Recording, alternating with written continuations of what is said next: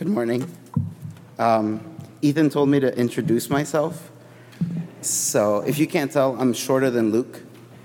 So I was like, oh, what is he? Because you can always see more of him. Uh, my name is Josue Pernillo. Josue might be a name you're not familiar with. It's Spanish for Joshua, but I usually introduce myself by saying Jose is, uh, Josue is Jose with more swag or flavor. It's just the, because people usually laugh and then they remember it. And they're like, hey, Josue. I'm like, hey, you know? That's usually how that conversation goes. Um, I love my dog. That's probably a given if you've talked to me long enough. Um, I love movies. Uh, I love going on bike rides and spending time in my garden. Now, I don't say I'm a gardener yet. My sister's more of the gardener, but I'm like getting there. I'm growing in my gardening prowess. And I got my first cherry tomatoes. They're not like ripe yet, they're still green. And like, I felt the grace of God in my life because it's like the first time I ever got tomatoes. I was very happy. Um, I'm really glad to be here with you this morning. Um, as Ethan mentioned, I just graduated from seminary, um, and I consider it a privilege to be able to come here and share God's word. So if you could please turn with me to Philippians 1. We're going to be looking at verses 1 through 11. And the title of today's sermon is The Gospel and Friendships. So if you're there, give me an amen. Amen. amen. All right. Thank you. This makes me more comfortable. Sorry. okay, Philippians 1, verses 1 through 11. I'm reading from the ESV. Paul and Timothy, servants of Christ Jesus, to all the saints in Christ Jesus who are at Philippi, with the overseers and deacons, grace to you and peace from God our Father and the Lord Jesus Christ. I thank my God in all my remembrance of you, always in every prayer of mine for you, all making my prayer with joy because of your partnership in the gospel from the first day until now. And I am sure of this, that he who began a good work in you will bring it to completion at the day of, of Jesus Christ. It is right for me to feel this way about you all, because I hold you in my heart. For you are all partakers with me of the grace, both in my imprisonment and in defense and confirmation of the gospel. For God is my witness how I yearn, you all, yearn for you all with the affections of Christ Jesus. And it is my prayer that your love may abound more and more with knowledge and discernment, so that you may approve what is excellent, and so be pure and blameless for the day of Christ, filled with the fruit of righteousness that comes through Jesus Christ to the glory and praise of God.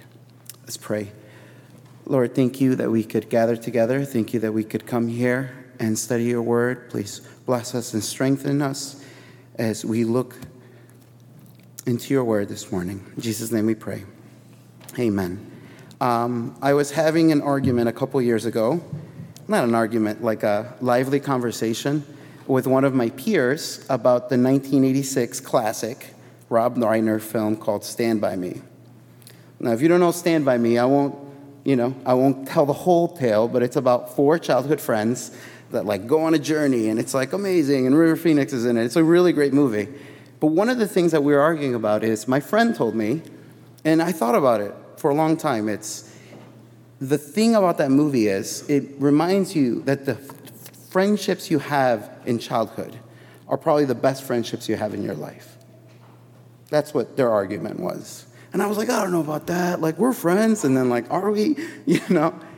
Uh, but that's one of the things about the movie. It reminds you, like, oh, that's what the author, it's based on a Stephen King novel that the friends that you have from childhood or the friendships that you have in childhood, they're never replicated or they're never the same. And there is some truth to that in saying the older that you get, it is more difficult to make friends simply because you're busier, simply because there's more things to do, or there's certain things that you like to do. So we make friends at the different sports that we do, or the different books that we read, or the different places that we go, or the clubs that we're a part of. But as life gets busier, it is true that it is harder to make friends. But today, as we look into the letter of the Philippians, we see friendship. We see friendship between Paul and the Philippian believers. This letter, this particular letter, is called uh, prison epistle. There's four that we consider that, and this one's usually taken individually because the suffering that Paul is going through in this letter is usually harsher, or is understood to be harsher by scholars, than in other prison epistles. So, Paul, most likely in Rome, near his death, writes a letter to his friends. So you're wondering, it's like, oh, where's the friendship in the letter? We see that in the first two verses. It says, Paul and Timothy, servants of Christ Jesus. This is the only time in all of his epistles where that specific structure happens. In Romans, he says, Paul, a servant of Christ Jesus and an apostle called by Christ. In Colossians, he says, Paul, Paul, an apostle, and Timothy, your brother. Never in any other letter does Paul just say a servant with Timothy in this case. And the fact that he mentions, as you see at the end of verse 1, with the overseers and the deacons, it's the only time that ever happens in any of his letters. It's the only mention of them, and it's here. And so the question is why? Why doesn't he mention that he's an apostle? Why doesn't he say, like, listen to me, you know? Because he didn't need to, is what some scholars say. Because they knew him, they cared for him, they were friends. The language of the letter itself is one of intimacy. There's so many beautiful, beautiful themes in the letter. There's humility and joy and gospel living, but there's also friendship. And within these first 11 verses, you get a sense of what the whole letter is about. One Bible commentary titled the whole introduction to Philippians is this The Apostle and His Friends. And so, what do we learn? Paul, suffering, writing to a people who were suffering, the Philippians. The thing that prompted this letter of friendship was the fact that they had sent him help in his hour of need. And so we have friendship, but we also have the gospel.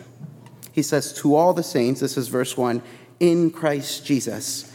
And that sort of structure right there, in Christ Jesus, is something that if you, you miss it, but it's repeated often within, within Philippians, in Christ Jesus. And even in verse 2, grace and peace to you from God our Father. It was traditional to send letters and say, like, oh, you know, grace to you. That was traditional in the culture. But grace and peace to you is a Christianization of that. He's saying that from God our Father and the Lord Jesus Christ, grace and peace to you. So there's two things, even from these two verses that we understand about this letter. It's about friendship and it's about the gospel. And it's about how these two interact in the lives of believers and how two people that are two groups of people, Paul and the Philippians, Paul and his Timothy in this case, and the Philippians are going through difficulties in separate places, but in somehow, some way are brought together by the gospel in friendship.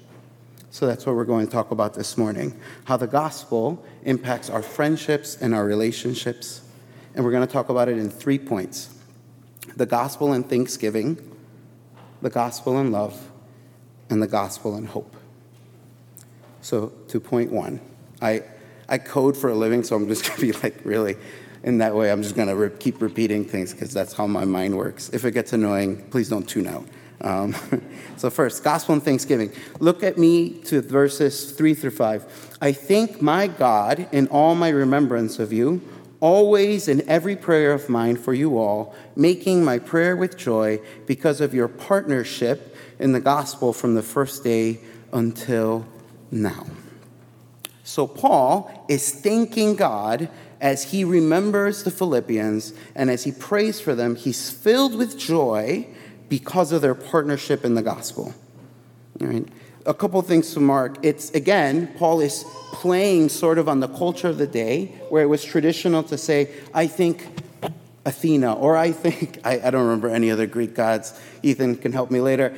So and so for you. But here he says, I think my God in all of my remembrance of you. And in that word remembrance, there is a connotation of prayer. As I think of you, as I reflect on you, it's sort of like remembrance in this case, it's like, it's not when you tell your friend to go buy you french fries from McDonald's. It's from when your friend goes to McDonald's and gets you french fries anyways, because you, he knows you like them. It's that sort of remembrance. They remember what you like, they remember what you're like.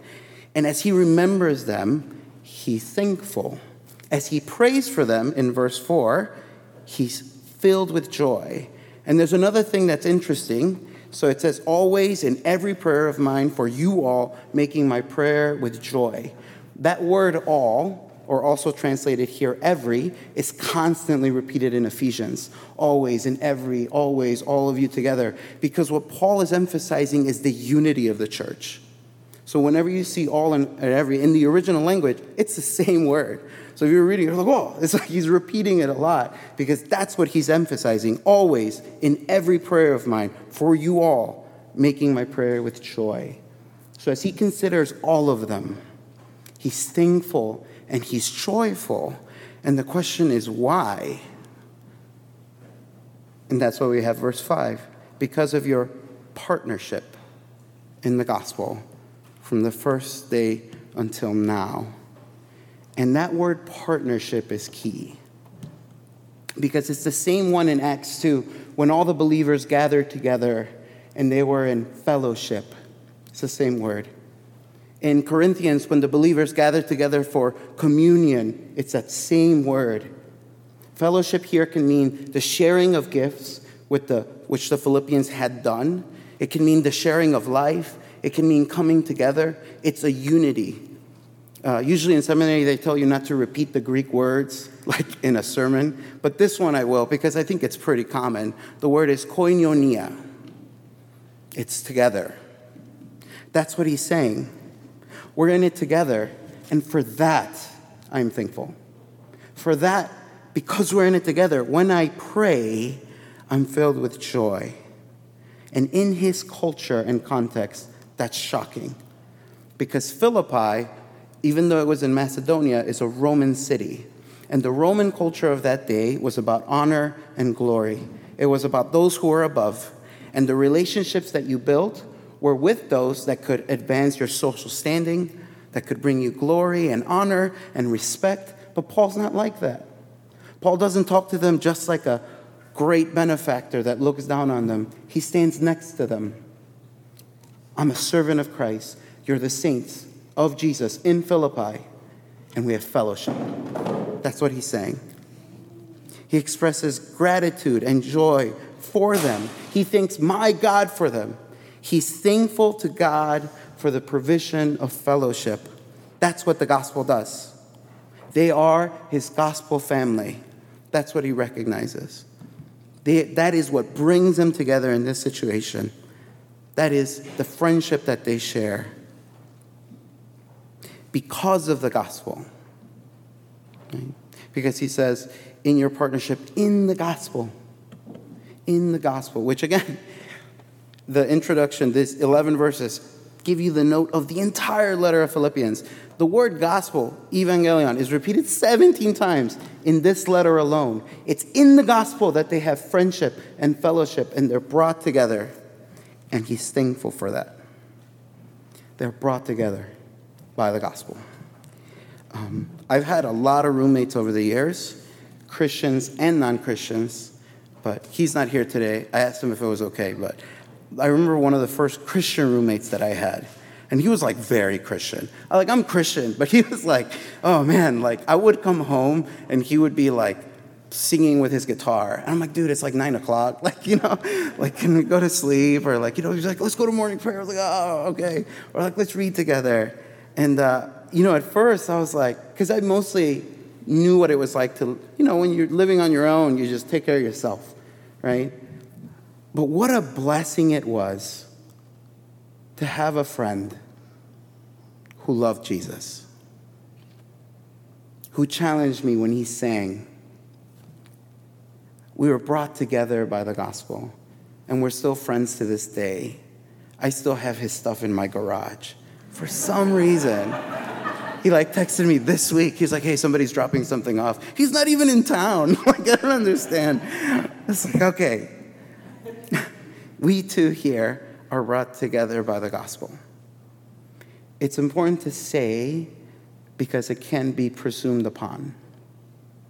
What brings us together is not that we like the same books, it's not that we like the same movies or sports teams, it's not that we have the same sense of humor, it's not that we like the same music or style.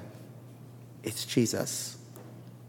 And the fact that we're all here together is a provision from God, and we can be thankful for that.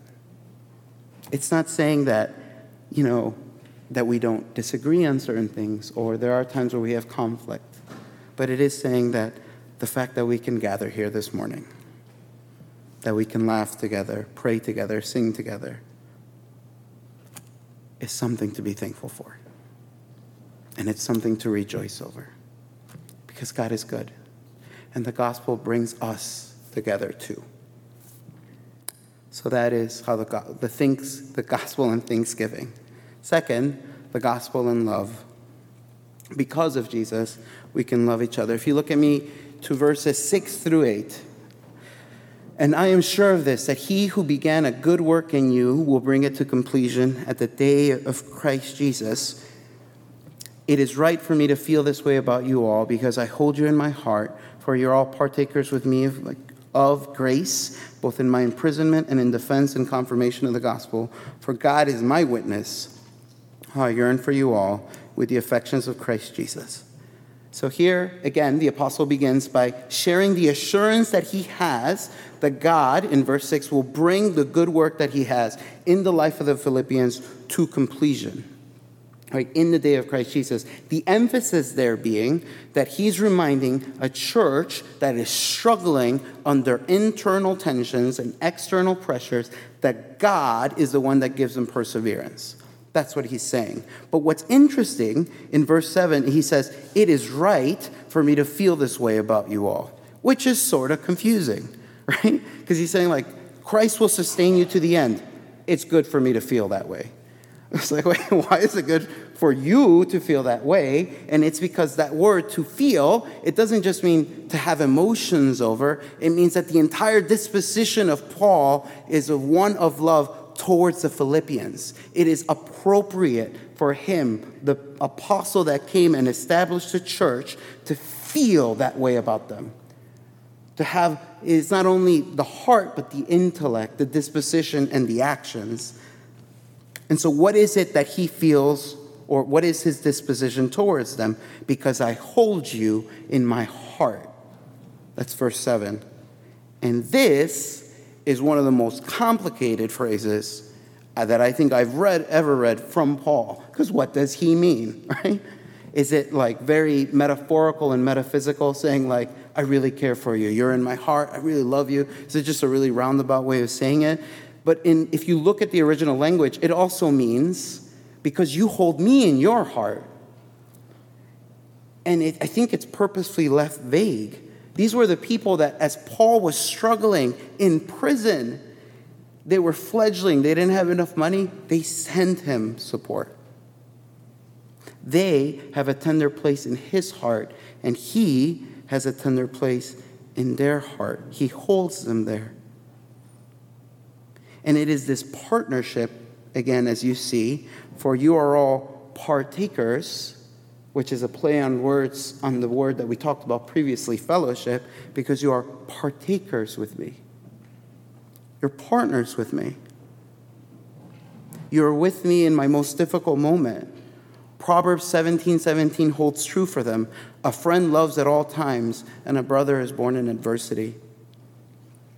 It is the love that is shared between two people that are going through it together, that are struggling together even though they're separated by great distance, even though they haven't seen each other, and they might never again. He loves them. They are partakers with this of Him. There are partakers, as we see in verse 7. You are all partakers with me of grace, both in my imprisonment and in the defense and confirmation of the gospel.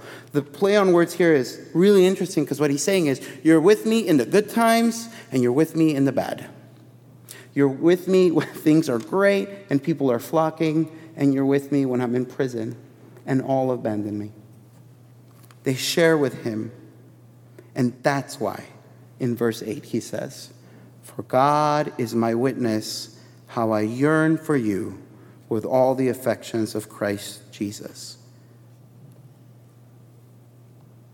The deep longing he has to see them, to love them, to be with them. But the key there is with the affections of Christ Jesus. Because, one, that's a bold statement in and of itself, right? Like, God is my witness, I love you. It's like, whoa, it's like, uh, who can say that, right, to anybody else? Paul apparently could. Because what is he saying? What does with the affections of Christ mean? And scholars argue. But one of the things it can mean is that God himself supplied the love to Paul's heart so that he could love them. The source of the love was of Christ Jesus. What it can also mean, and it is unclear from the language, is that the manner in which he loves them is the manner of Christ. It's the way that Jesus loves the church. It's the self sacrificial, self giving, putting others above yourselves that we see in chapter 2. It is that sort of love where you love others as you love yourselves. You put the needs of others first. To treat each other with humility and I personally think it's both, you know. I don't, don't quote me on that. Like if you go argue with a Greek scholar, I'm sure he had. Just ask Ethan later. But, but here it is. Here's what I think. Paul is saying because he has been loved by Jesus, because he has been met by Christ, because the gospel has filled his heart, he loves them. And he loves them in the way that Christ loved him in humility and patience and kindness Paul himself in other letters calls himself the foremost of sinners. And it's true what, what, what says in the Gospels they who have been forgiven much love much. The source of love is Christ, the manner of love is Christ. That's what Paul is saying to a church that was with him in his struggles, and he's with them in their struggles. To a church that was with him in his joy, as he's with them in their joy. They have been through it together, and God will complete the good work in both of their lives. He had freely received love, and he was the one most longing to love in such a manner. But it is difficult to love well. I, um, a couple years ago, uh, someone really close to me died, and it was like sudden. And uh, like I'm really bad about that. Like you know, like you know when something happens and like everybody texts you, they're like, "Oh, what happened? Like, are you okay?" But then like I don't know why that like made me be like, "I'm fine." Like I don't know why. Maybe it's because I grew up in Chicago. But I was like, "No, I'm good. I'm good." Like you know, like just shoved it all down. And, like people kept asking me, I'm like, "Dude, I'm okay. Like please don't ask me." Um, like I'm okay. I'm okay. I didn't say, you know. And it was just hard, and I could tell that it, you know, it felt difficult. And so I went somewhere to do some work and I was sitting in a coffee shop doing work, and one of my friends texts me.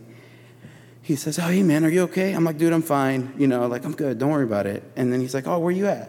I'm like, Oh, I'm here, here. So he shows up out of nowhere. He sees me, he walks over, and then he just gives me a hug. And then I start crying.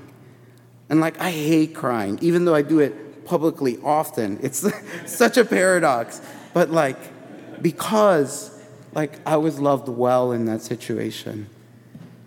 Because as we see in the life of Paul, we can share in the difficulty and in the joys of life. It's appropriate for us to share in the grace of God in graduations and celebrations and birthdays. This is the only church I've ever been to where you sing happy birthday. I was so confused at first. I was like, oh, yay. And then they asked me to play the piano one time, and I'm like, I'm not David. I don't know but it's but there's like oh, I was really nervous, but but it's good for us to celebrate the joys of life, the weddings and the celebrations as people move on and up.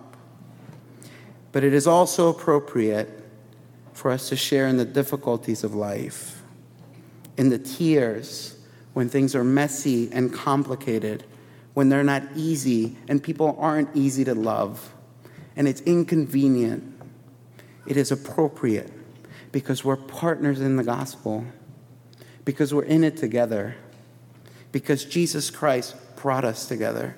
And it is His love working in our lives and in the lives of others. So if today you are struggling, it's okay. It's okay to share. It's okay to cry with your family in the gospel even if it's awkward. It's okay. And I'm certain that people would love to talk to you. It's okay to share in the difficulties of life, in the tears of life, and in the struggles. So, we discussed how the gospel speaks to us in thanksgiving for our friendships, in loving in our friendships, but the gospel also affects our futures, our hope in the gospel, in our friendships. And we see that in the third point, verses 9 through 11. This is Paul's prayer. And it is my prayer that your love may abound more and more with knowledge and all discernment, so that you may approve what is excellent, and so be pure and blameless for the day of Christ, filled with the fruit of righteousness that comes through Jesus Christ to the glory and praise of God. As we look into the final verses, we see the content of Paul's prayer for them. He hinted at it in verse 4, saying, This is what I pray for you. He hints at it throughout the gospel, but here we see the actual content. This is what Paul longs for their lives. This is his concern for them, his desire for them. He wants them to abound in love, to abound in knowledge and discernment, to approve what is good, to be excellent and pure, to be blameless, to the praise and to the glory of God, and to be filled with the fruit of righteousness. That's Paul's heart for them. His dream for them is to become more Christ like, to grow in maturity, to grow in their spirituality he and you know what's interesting here is that the content of this prayer can be assumed to be what Paul considers the area of growth that's needed for the Philippians. Because everything that he talks about here is elaborated on later in the prayer. For example, he, he longs for them to grow in love, and he spends an entire chapter on humility. He wants them to abound in wisdom and discernment. He spends entire sections of the letter on how to have a gospel mindset. He says in this letter, For me to live is Christ and to die is gain. The areas that he's mentioning now are the areas that he elaborates. For example, he wants them to approve what is excellent, which we see again at the end of the letter in Philippians 4 8 when he reminds them, Finally, brothers, whatever is true, whatever is honorable, whatever is just, whatever is pure, whatever is lovely, whatever is commendable, if there is any excellence, if there is anything worthy of praise, think about these things. So, what he prays for them, it's what he's going to explain to them in the letter. This is what, or the areas in which he wants them to grow. They become the themes of the letter. And he longs for them to be filled with the fruit of righteousness. And you see that in verse 11, again, the gospel. That comes through Jesus Christ to the glory and praise of God. This hope that he has for his friends is predicated on that, as we saw in verse 6. It's predicated on the gospel working in their lives and working in his life so he can challenge them with the provision of God that they can grow.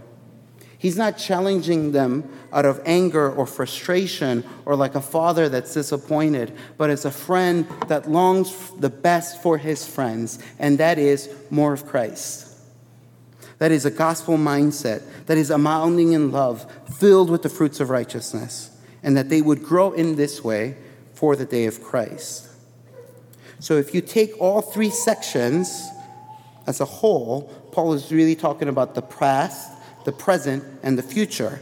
As he thinks of their past friendship, he's thankful. As he considers them in the present, he's filled with love. And as he thinks about the future, he's hopeful for their growth.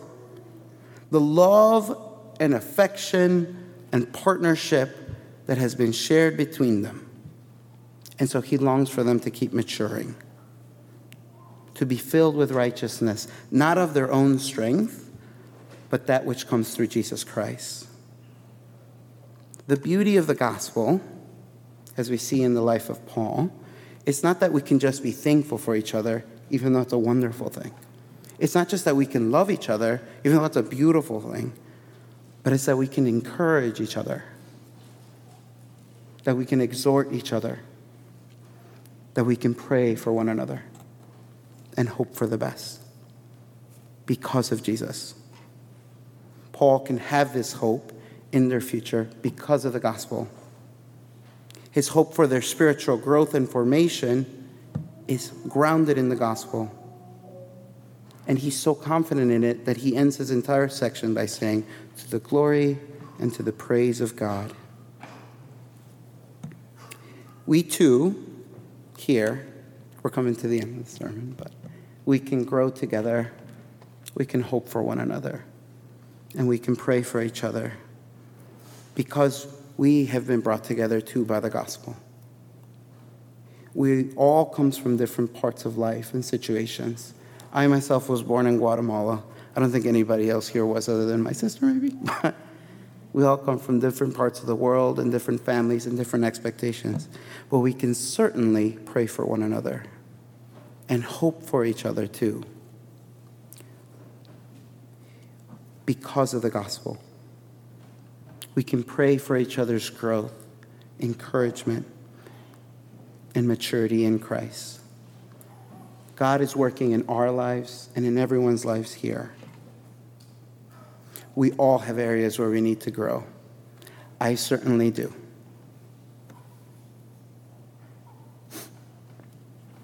And it is a tremendous blessing to have people around you to grow together. It is a tremendous blessing to have someone praying for you, like our elders pray for us. And there are times when this can mean a challenging and difficult conversation, and that's okay. And it's appropriate. And even if it's uncomfortable, the hope of the gospel is that we can grow together. The themes of friendship, which uh, are so strewn out through the gospel, the intimacy that is shared between them, grounded in the letter of Philippians. And we see how we can be grateful for each other because of what Jesus has done. And I thought that was really important considering that I feel, I could be wrong, but the world's getting more and more divided, separated. It's easier to find things that we disagree on. It's easier to find things that we fight about. But the gospel brings us together. You know, it doesn't matter. It brings us together. We're brought together in Jesus. That's a reason we can be thankful. Because we're brought together in Jesus, that's a reason we can love each other. And because we're brought together in Jesus, that's a reason we can hope for each other and hope for our growth and hope that we would be filled, as it says here, with the righteousness of Christ. So let's take a minute to pray.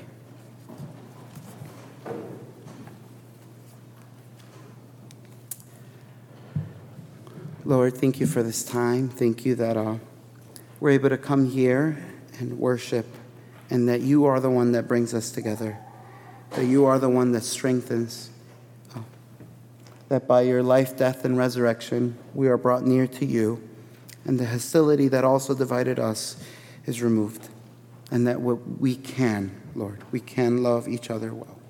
Please help us, bless our community, strengthen us. In Jesus' name we pray. Amen.